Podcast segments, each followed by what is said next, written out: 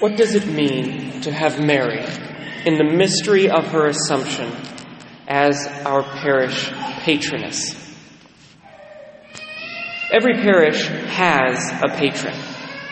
The oldest churches, like the Church of the Nativity or the Church of the Holy Sepulchre, are built in the location of important events in the history of our faith. And so they take Jesus, or whomever was involved in that event, as their patron. Other ancient churches, like the Roman basilicas of St. Peter and St. Paul outside the walls, are built over and around the bodies of great saints, and so they take these saints as their patrons. However, once the persecution of Christianity was over and we did not have a martyr for every street corner, churches began to take patrons who were not associated with the place usually based on important saints or events of the time. One of the first Latin churches known to have Mary as the patron, for example, is St. Mary Major in Rome, which was dedicated to Mary shortly after the decision at the Council of Ephesus that Mother of God was an appropriate title for her. Because the United States has very limited Christian history and very few native saints, our church patrons are chosen almost exclusively based on the devotions of the founding members of that parish. When European immigrant communities would settle on these shores, for example, they would often dedicate their churches to their national or regional patrons, like St. Joseph, St. James, St. Patrick, St. Andrew, St. Francis, St. Anthony, St. Catherine of Siena, St. Stanislaus, St. Martin of Tours, and many others. Today, this practice continues with more recent immigrant communities dedicated they, dedicating their churches to Our Lady of Guadalupe, St. Lorenzo Ruiz, St. Andrew Kim, St. Paul Miki, St. Andrew Dung Lac, and the like.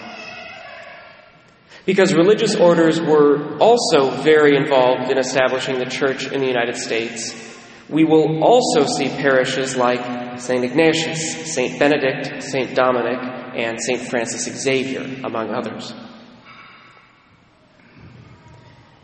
In the Archdiocese of Seattle, however, the first major phase of parish building happened during the late 19th and early 20th centuries which was a very devotional time in Catholicism.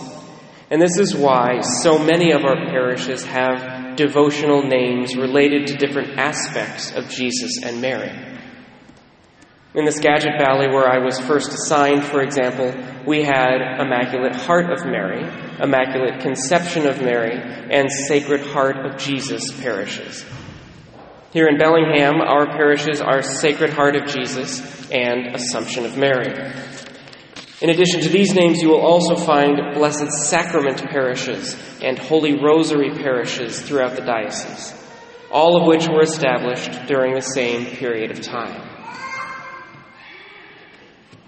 Again, these parish patronages reflect the devotions of the people at the time the parishes were established either ethnic devotions or spiritual devotions of the era.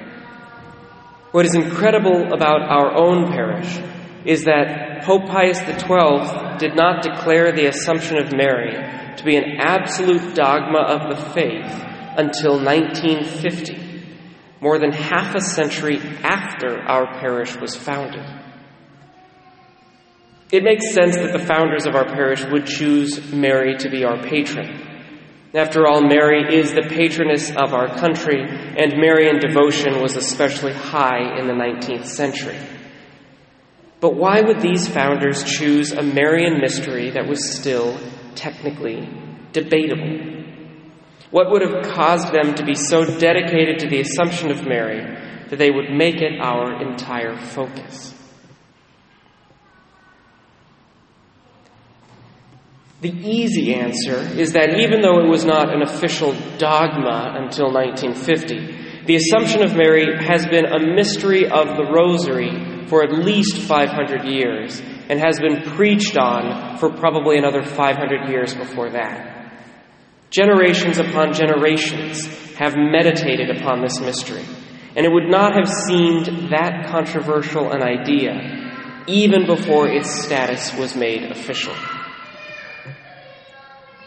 But this still doesn't address the question of why the Assumption of Mary is so compelling that it has been meditated on for centuries, and why our parish founders found it so important that they made Mary of the Assumption our patroness.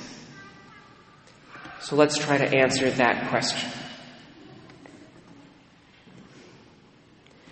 Whenever we consider Mary, we should consider that, like her son Jesus, she is the example of perfected humanity. The difference between the two is that Jesus, being both fully human and fully God, is more of an agent of his perfection, while Mary is a passive recipient of hers. This is, for example, why Jesus is said to have ascended into heaven, a more active idea, while Mary was said to have been assumed into heaven, a more receptive idea.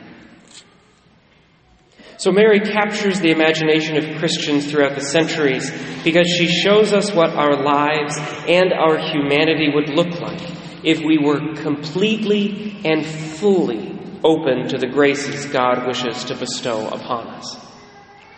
When she was presented with the overwhelming mission of being the Mother of God, she was so open to the graces of God that she responded with an unqualified yes.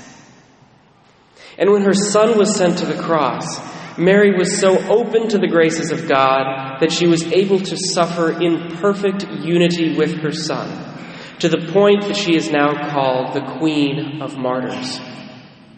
And when her son rose from the dead, the grace of God was able to work through her so perfectly that she was able to announce this mystery of the resurrection in such a compelling way that she is now referred to as the Queen of the Apostles.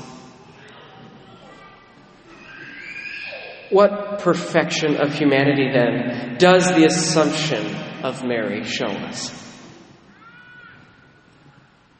After the fall, God set in motion a plan, not simply to eradicate sin, but to recreate the universe in perfect love, to unite all of creation to Himself in such a perfect manner that sin and death would be vanquished for all eternity. St. Paul addresses this in our second reading. When that which is mortal clothes itself with immortality, then the word that is written shall come about. Death is swallowed up in victory. Where death is your victory? Where, O death, is your sting? In his resurrection, Jesus inaugurated this new creation by conquering death. Death has been vanquished. But we, mere mortals that we are, only share in this victory. We do not conquer death by ourselves, but receive the victory of Jesus in us. And this is where the example of Mary is so important. In the Assumption of Mary, we see what it would look like for a human being to be so open to the grace of the resurrection that she would become part of the new creation before the very eyes of the apostles.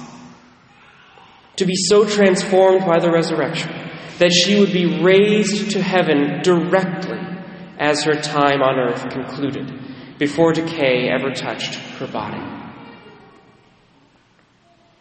In short, we see in the Assumption God's plan for all of us through his Son Jesus. But in Mary, this plan is enacted immediately because she was immediately open to the fullness of his grace. My friends, the patron of a parish is chosen for two purposes. First, that patron is continually asked to pray for every member of the parish. Mary's prayers are so powerful that choosing her feels a little bit like cheating, but who am I to question the wisdom of our founders? Second, a patron is chosen to inspire the people of the parish, to give them focus in the way they live out their Christian mission. In this, I think, we can find our marching orders. As members of Assumption Parish, we should be inspired to follow our patroness in her openness to the grace of God. We should be so receptive to the graces of the Lord that our lives are transformed, that we leave behind the old world of sin and death in favor of the new world of resurrection and life.